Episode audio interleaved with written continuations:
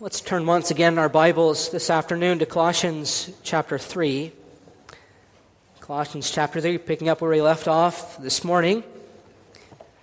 We'll begin reading at verse 1 and read through verse 11, but our focus this afternoon will be on verses 5 through 11.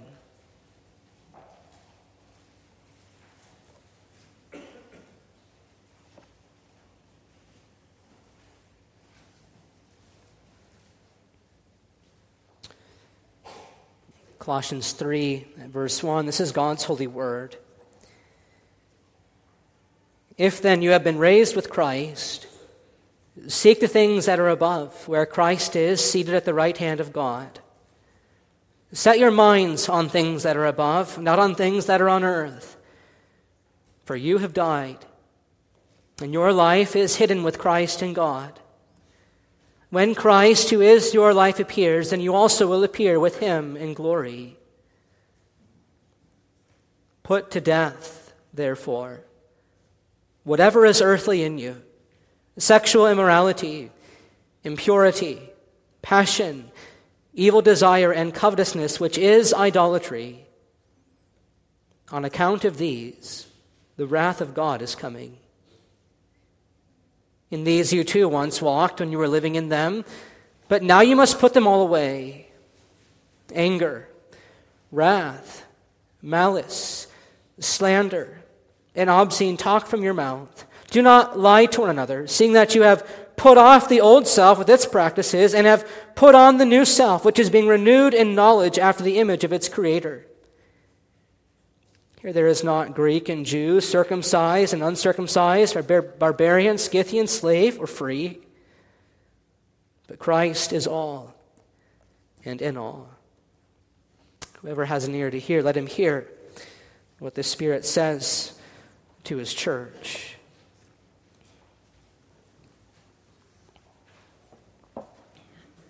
Well, dear congregation of the Lord Jesus Christ, I once heard of a PCA pastor who, for many years, had the privilege of serving as a military chaplain in the United States Army.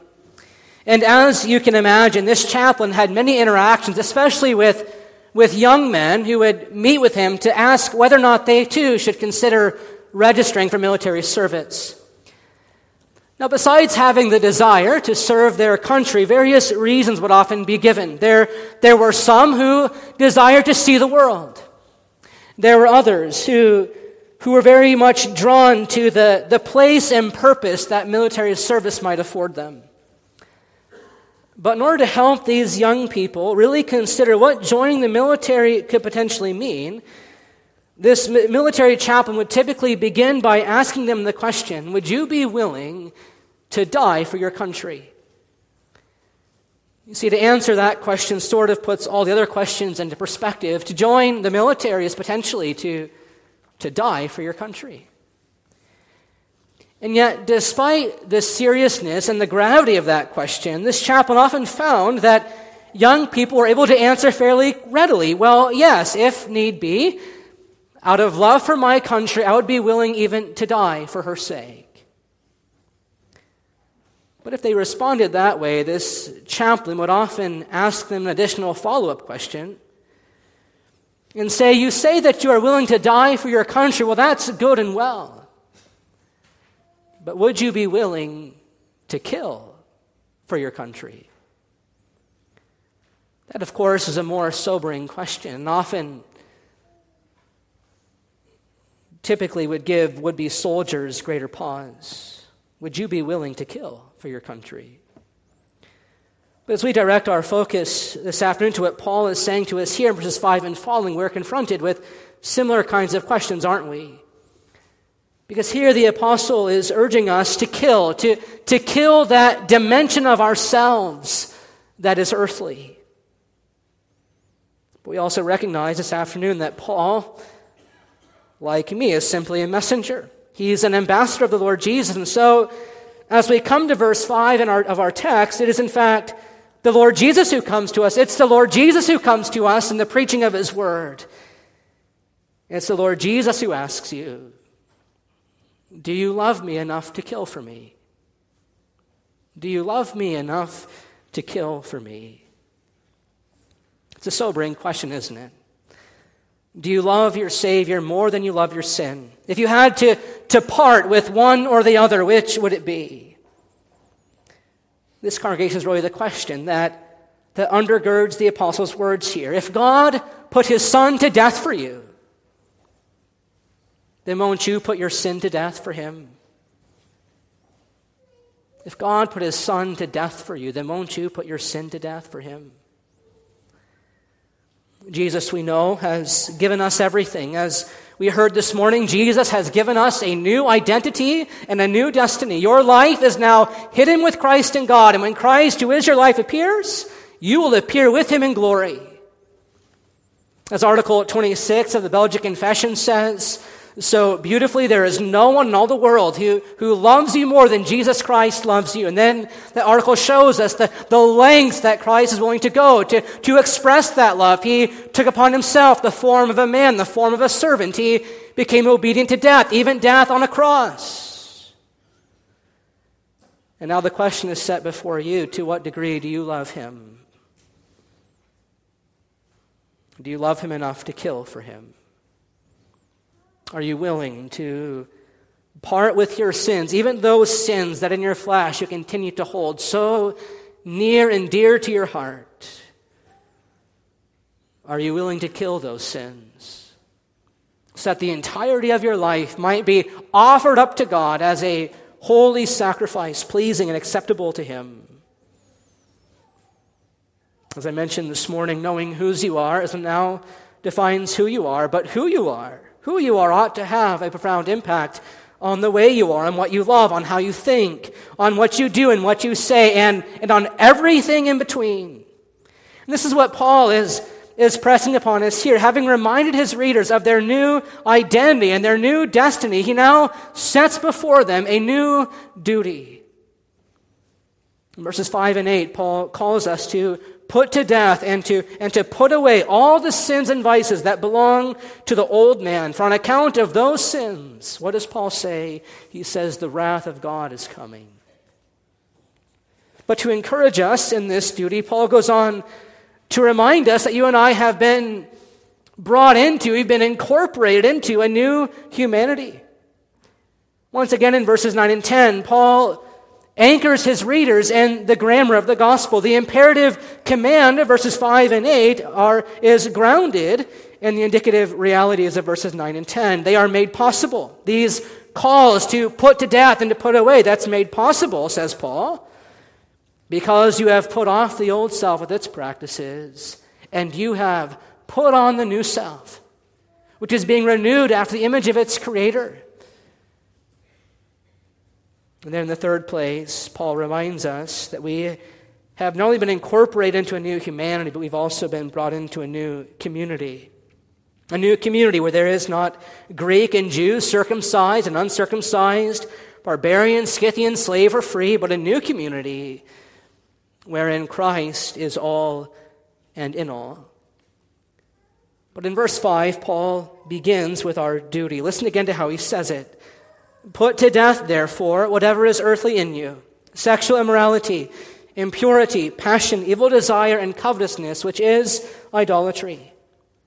And notice how at the start of verse 5 also, as Paul urges us to do this, as Paul urges us to mortify our sin, to, to put our sin to death, he doesn't do so with the law, but with the gospel. That's what the word therefore is there for. That word therefore at the start of verse 5 is so important because it directs us to read verses 5 through 11 in light of what Paul has just said in verses 1 through 4.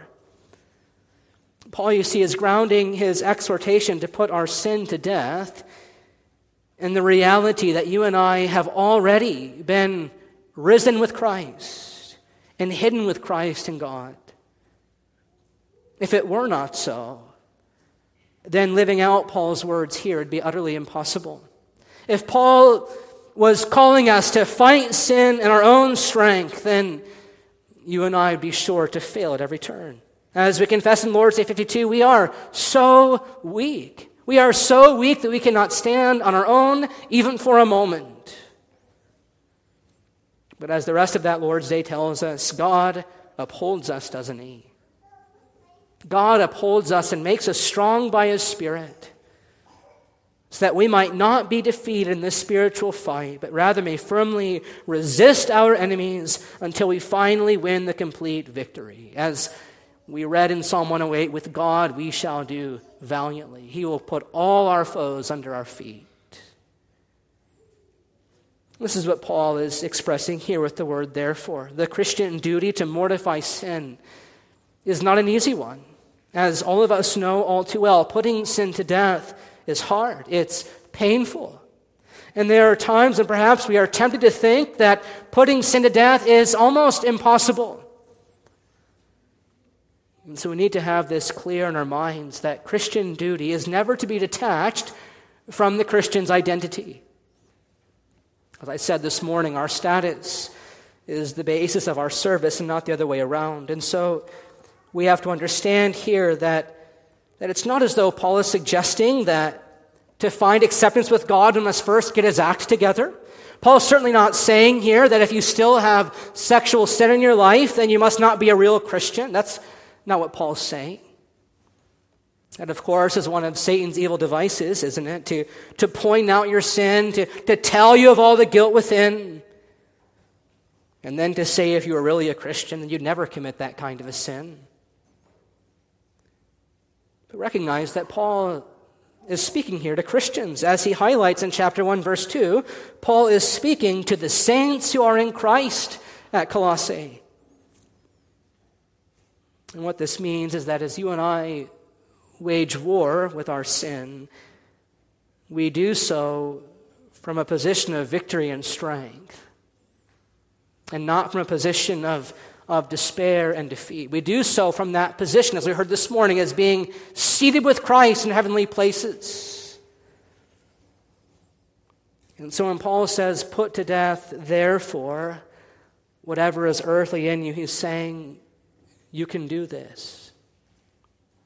You can do this.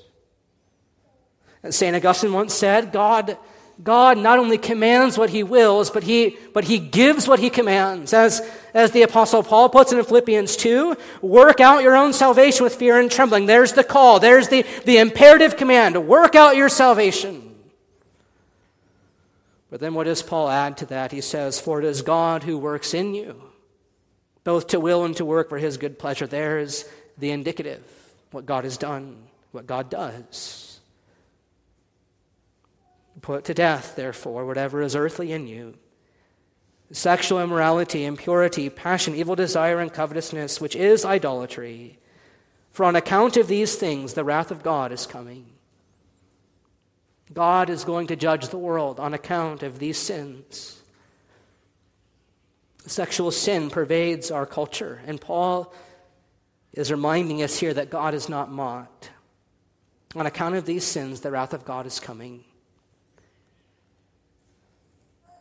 And while Paul is certainly not saying that those who belong to Christ need to fear the wrath of God, we don't need to fear the wrath of God any longer. What he is saying is that if God's wrath is going to destroy the world on account of these things, then how can you possibly think that these sins can't yet do you great harm? Paul, you see, wants us to see the seriousness of our sin. He wants us to see that sin is not something that we can afford to take lightly. Sin's not something we can afford to be indifferent towards, not only because it's not acceptable in the sight of God, but also because it is so destructive to your communion with God. It's destructive to your fellowship with one another. Just as any patient of sound mind would not dare to ignore the presence of cancer in his body, Neither should the Christian dare to remain indifferent to sin and its destructive power. Sin is so serious, says Paul, that it must be rooted out and put to death. For if you live according to the flesh, you will die, he says in Romans 8:13. If you live according to the flesh, you will die. But if by the Spirit you put to death the deeds of the body, you will live. It was the great Puritan pastor John Owen who once wrote in his book, The Mortification of Sin, that the choicest believers who are assuredly freed from the condemning power of sin ought yet make it their business all their days to mortify, to put to death the indwelling power of sin. And then he said, Be always in the business of killing sin, or sin will be in the business of killing you. And that's precisely what God's word teaches us this afternoon. Put to death, therefore, whatever is earthly in you sexual morality, impurity, passion, evil desire, and covetousness, which is idolatry. According to the Apostle Paul, this pursuit to kill sin and whatever is earthly in us must begin in the earliest stages. We must mortify our sin, he's saying, from the inside out.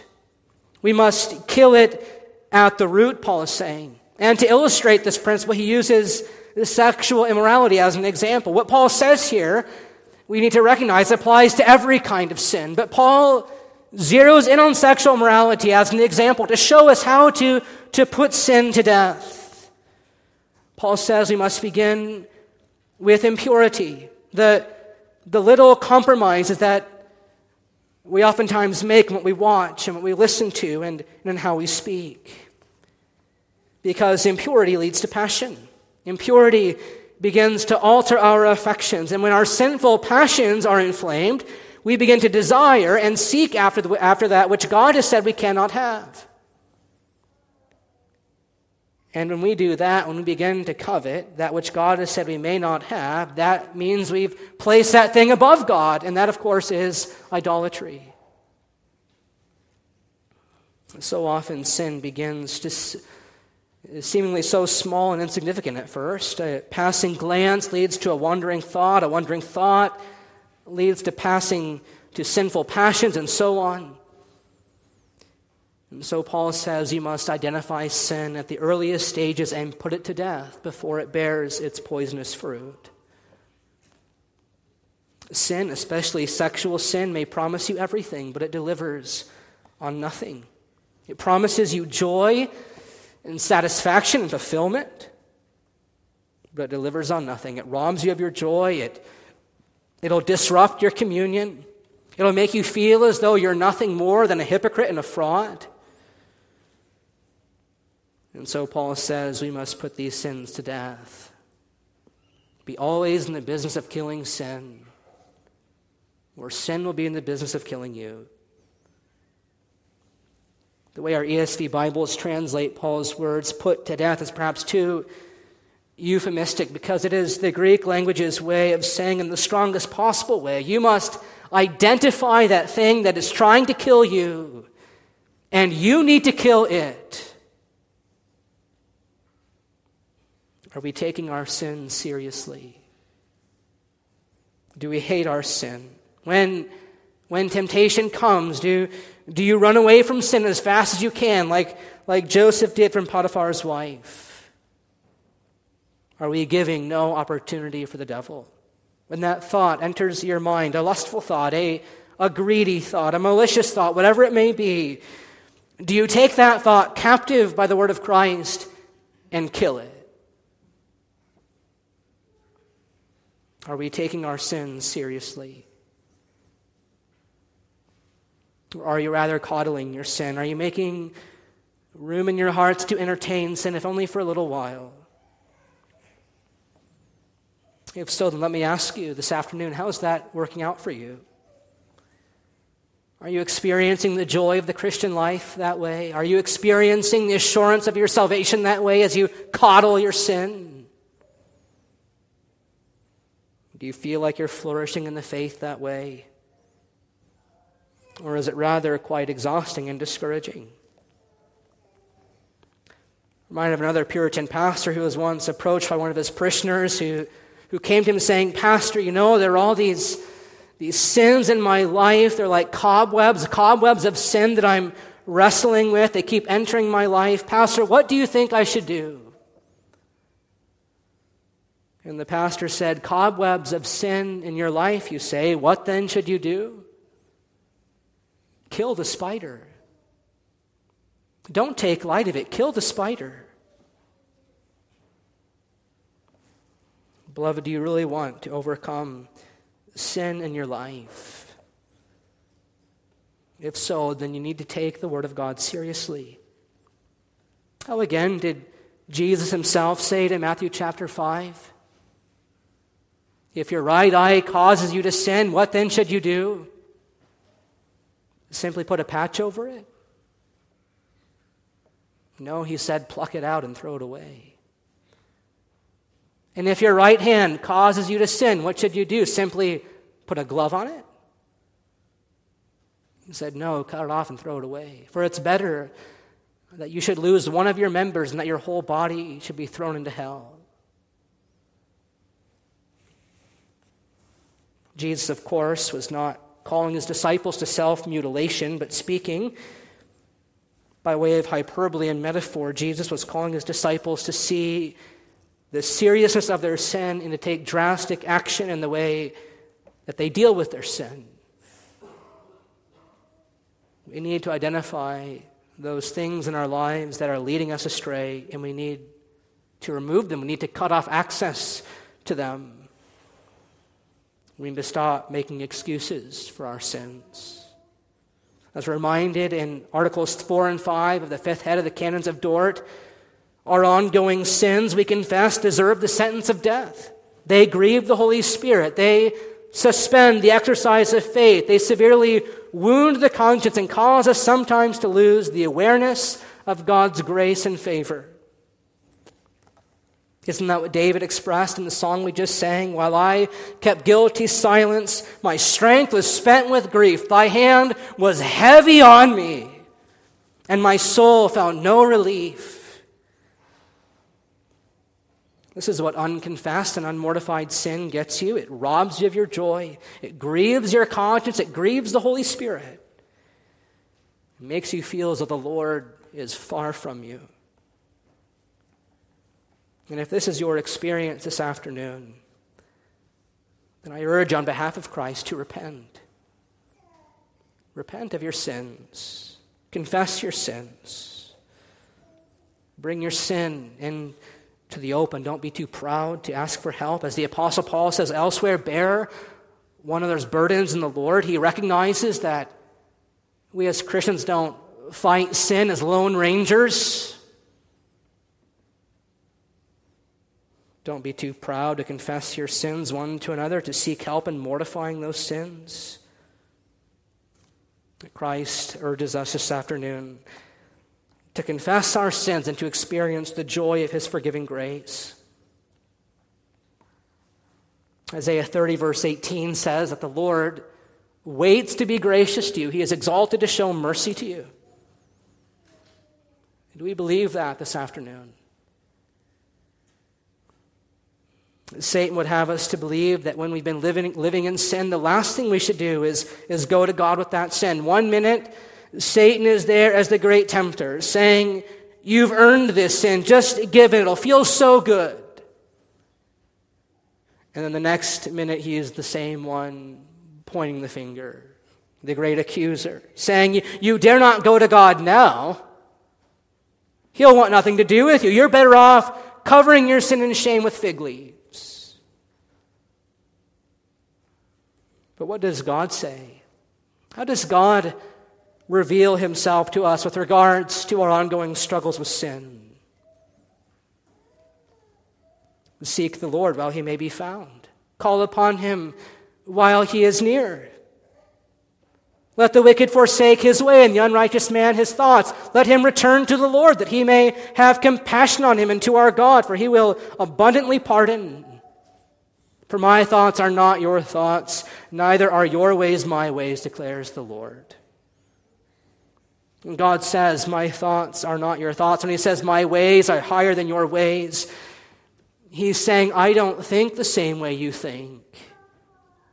When someone sins against you, your initial reaction is immediately to, to hold a grudge, to keep that person at an arm's distance. And sometimes we as believers think that's the way God deals with us.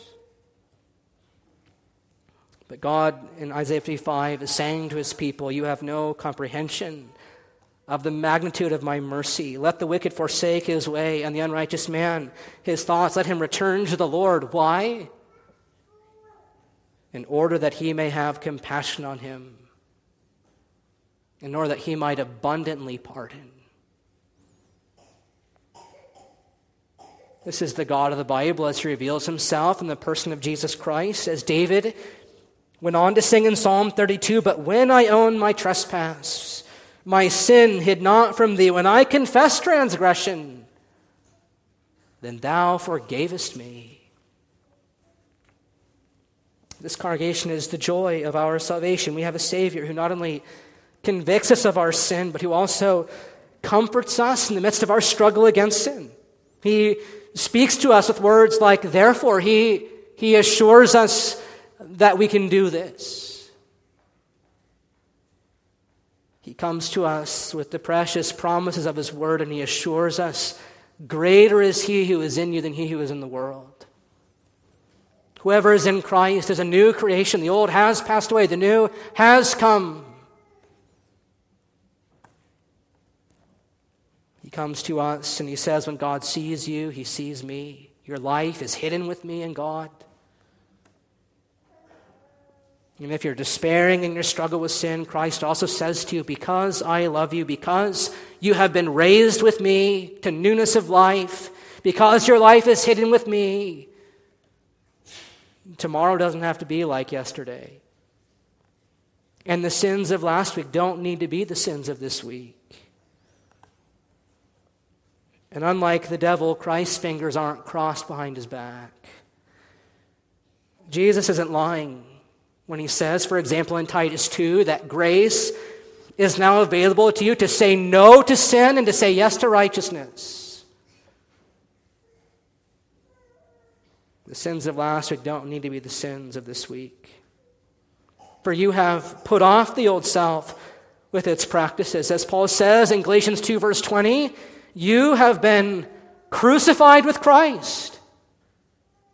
And it is no longer you who live, but Christ who lives in you. You have put off the old self with its practices, says Paul, and you have put on the new self, which is being renewed in knowledge after the image of its creator. You've been incorporate into a new humanity. No longer are you, are you blinded by your sin. No longer are, are your ears too deaf to, or your hearts too hard to receive instruction from the Lord Jesus. But with new eyes and new ears and new hearts, you and I have been made able to walk in his ways. Isn't that we heard in our assurance of pardon this morning from Ezekiel 36? God has come. He's sprinkled us clean, washed us clean. He's put His Spirit within us that we might walk in His commandments.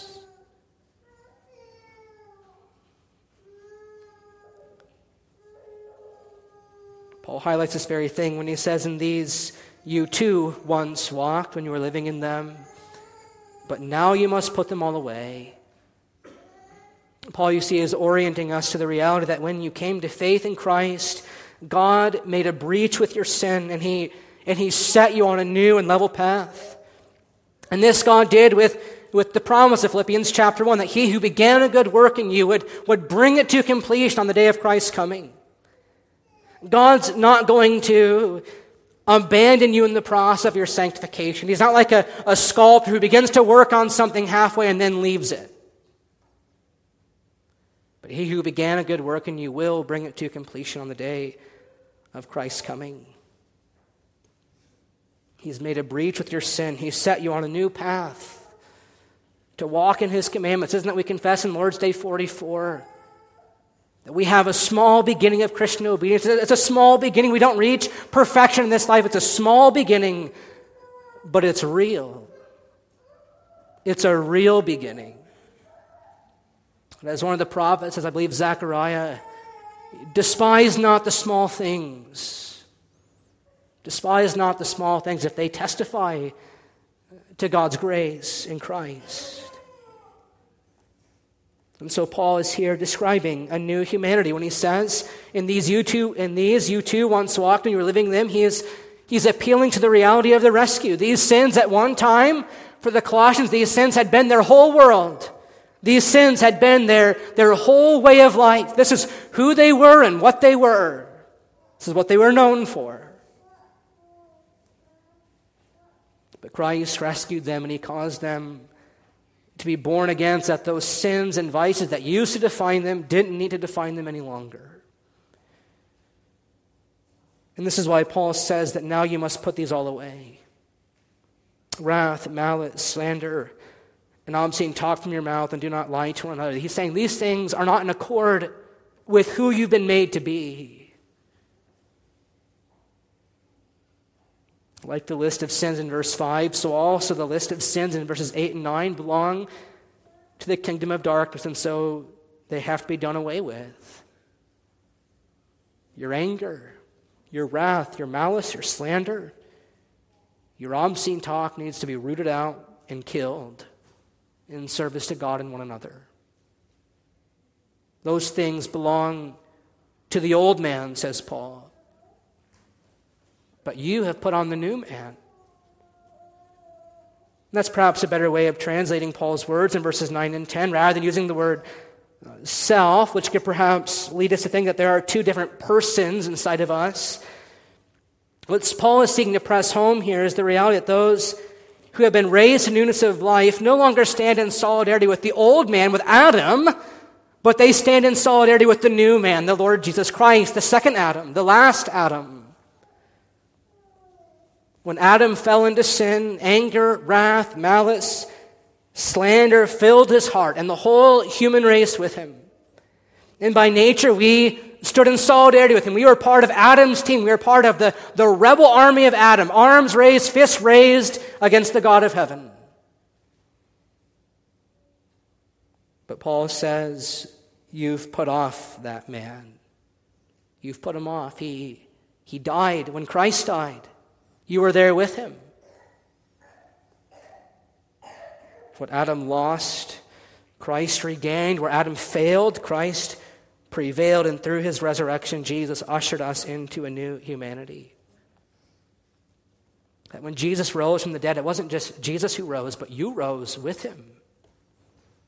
You were there with him. That's the reality of your union with Christ. You were there with him.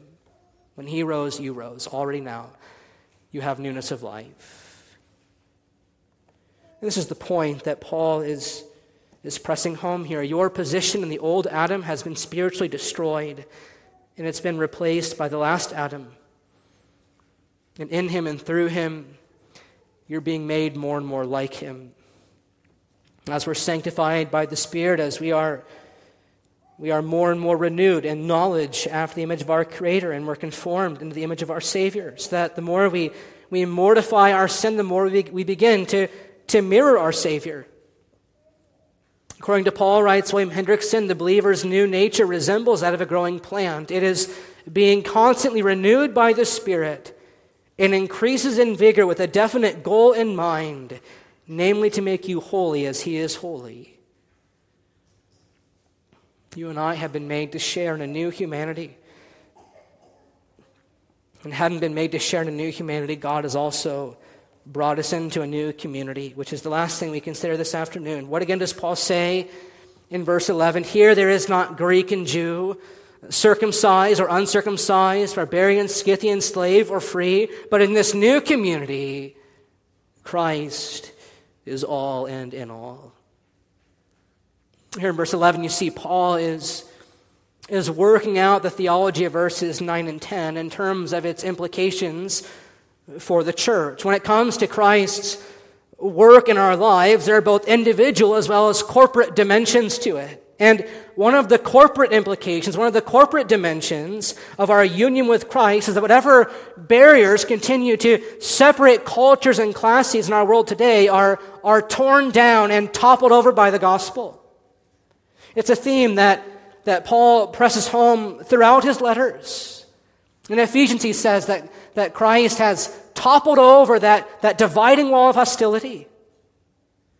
In 1 Corinthians 12, he says, For in one spirit we were baptized into, into one body.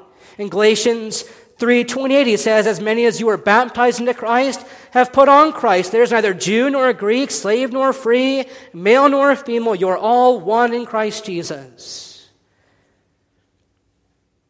And the gospel note that Paul is sounding here in verse 11 is the fact that this, glorious, progressive transformation into the image of God recognizes no racial, religious, cultural, or social boundaries, but God's grace bridges all chasms.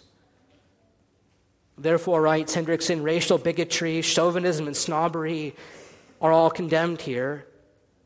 And here the truth that before God all men are equal receives its best, infallibly inspired expression. You see, what unites me to most of you is not the fact that most of us happen to have Dutch last names, but what unites us together is the transformative power of the gospel. What unites us together is the reality that God has been gracious to answer our Savior's high priestly prayer that we might be one as He and the Father are one. For Christ, says Paul, is all and in all. Christ as the all sufficient Savior, Paul's saying, is all that matters. The very same Christ of Colossians 1 who is before all things and who, and who holds all things together also holds us together in the bonds of, of Christian faith and love. As one pastor has put it, there is a cosmic dimension to Christ's saving work that goes beyond the mere salvation of one group of people for the scope of his saving work is able to reach into every nook and cranny of our diverse race, bringing people from every conceivable background into the fellowship, of, into the fellowship of his family. This is the glorious picture that we find in Revelation 7. Isn't a great multitude that no one could number, comprising peoples of every tribe, tongue, and nation, standing before the throne and before the Lamb? And this is the vision that we need to keep before our own eyes as we take heed of the apostles' instruction, as we put to death and put away what is earthly in us. We need to do so with this glorious vision before our eyes that a day is coming when we ourselves, with all God's people everywhere, shall stand before that throne in, in white robes.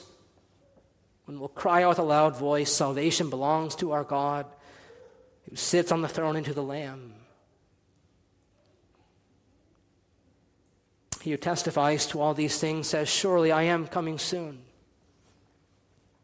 And so we ought to pray, even so, come. Come, Lord Jesus. Amen. Let us pray. Gracious God and Heavenly Father, we come before you, and again we pray that your Spirit would apply the word that has been preached to our hearts. Lord, give us grace to put our sin to death to put away and to put to death whatever is earthly in us.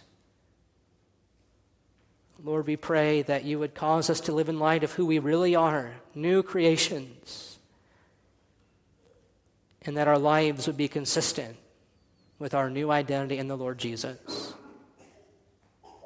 Lord, we thank you for uniting us together in the bonds of Christian faith and love, for bringing us into this new community, this great support system whereby we acknowledge together the wonder of what Christ has done for us. Forgive us, Lord, when we have lived in our sin. Grant us the grace of repentance. And give us eyes to see that great and awesome day that is ahead of us when we, with all your people, stand before the throne and before the Lamb. We pray in Jesus' name and for his sake.